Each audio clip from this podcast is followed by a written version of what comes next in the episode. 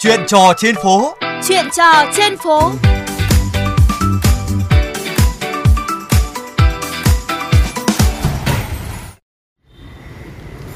Các bạn thân mến, đề án lập gần 100 trạm thu phí vào nội đô Hà Nội đang thu hút sự quan tâm lớn của dư luận, đặc biệt là những người sở hữu ô tô sống bên ngoài vành đai 3, có công việc thường xuyên phải đi vào trung tâm thủ đô.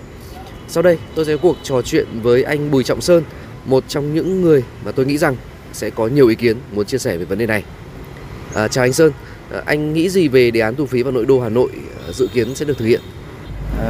Tôi cũng nghe trên các phương tiện thông tin đại chúng về cái đề án mới này của ngành giao thông. Tôi cũng còn rất là nhiều vấn đề, cũng khúc mắc, cũng chưa hình dung ra là triển khai cái đề án này thì nó sẽ có những ưu nhược điểm hoặc là những cái thuận lợi hay những cái khó khăn cho người dân. Vâng, chia sẻ một chút về cái lộ trình của anh thì nó sẽ bị ảnh hưởng ra sao nếu mà các cái trạm thu phí mọc lên ạ? Bản thân tôi là tôi đang sống ở khu vực Mộ Lao, Hà Đông và tôi thuê cửa hàng kinh doanh ở trên phố Nguyễn Thái Học, quận Ba Đình. Thì đúng là cái vành đai này sẽ lại nằm giữa cái tuyến đường mà tôi phải đi lại hàng ngày, và nếu mà đề án này mà thực hiện thì tôi chắc chắn là sẽ bị nằm trong cái diện là phải nộp tiền. Vâng. Anh có thường xuyên lái ô tô để đi lại cũng như là công việc hàng ngày không ạ? Nó gần như là cái việc mà hàng ngày tôi phải sử dụng xe để mà đi vào trong cửa hàng, phục vụ việc đưa đón con đi học cũng trên những cái cung đường như thế. Vâng.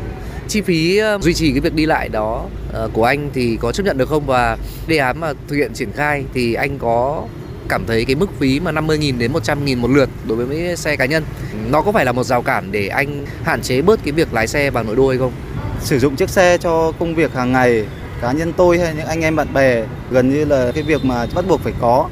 Thì bây giờ nó mà thêm phát sinh thì tính ra là 50.000 một ngày, một tháng là đâu đó cũng khoảng hơn 1 triệu cho đến tối đa là 1,5 triệu.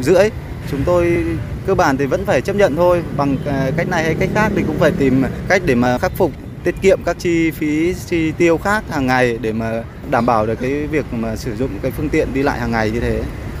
Nhiều người thì cho biết rằng họ sẵn sàng tìm cái phương tiện thay thế nếu mà thuận lợi.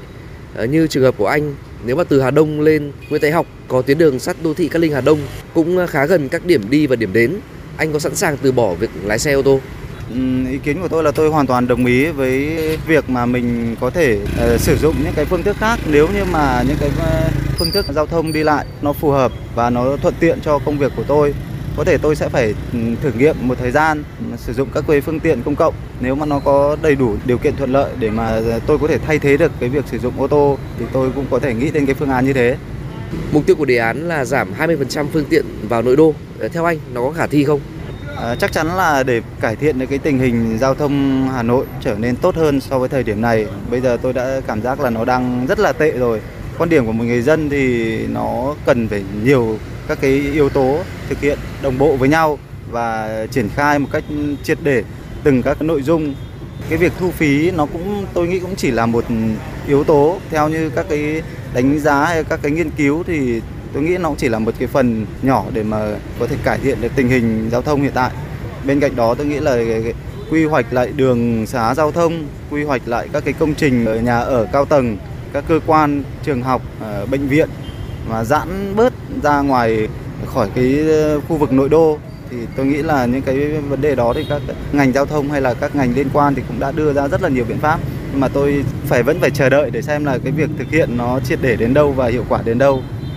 Như vậy là tôi có thể tổng kết là anh cũng ủng hộ cái việc thu phí nếu mà nó thực sự đem lại hiệu quả, đúng không ạ? Cái đó tôi nghĩ là vẫn phải chờ đợi để xem là cái hiệu quả đến đâu, bởi vì bây giờ mới chỉ là cái bước triển khai ban đầu thì chúng ta cũng chưa thể đánh giá được gì.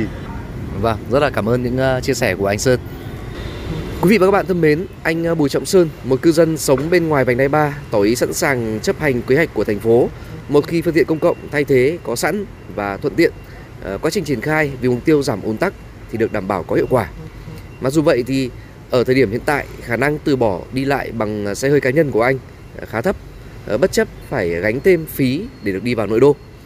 Một số thính giả khác mà tôi có dịp trò chuyện cũng đã vẽ ra nhiều kịch bản. Có người đã có nhà thứ hai trong nội đô, họ chọn cách để xe hơi ở bên trong vành đai 3 để không bị thu phí hàng ngày. Cũng có người lập kế hoạch ngay từ bây giờ cố gắng phấn đấu để có được chỗ ở bên trong vành đai 3. Dù giá nhà và chung cư ở Hà Nội thì đang tăng chóng mặt, nhưng dù nhìn dưới góc độ nào thì thu phí vào nội đô chỉ là một giải pháp tình thế nhằm giải quyết một phần hậu quả của công tác quy hoạch yếu kém về hạ tầng, giao thông và công trình xây dựng tại vùng lõi thủ đô. Điều kỳ vọng nhất với người dân lúc này là việc thực hiện đề án, nếu mà được thông qua, sẽ không đi vào vết xe đổ của các đề án thí điểm hạn chế phương tiện cá nhân đã từng thất bại nặng nề trước đây. Đến đây thì chuyên mục Chuyện trò trên phố cũng xin được khép lại. Cảm ơn quý vị và các bạn đã quan tâm lắng nghe.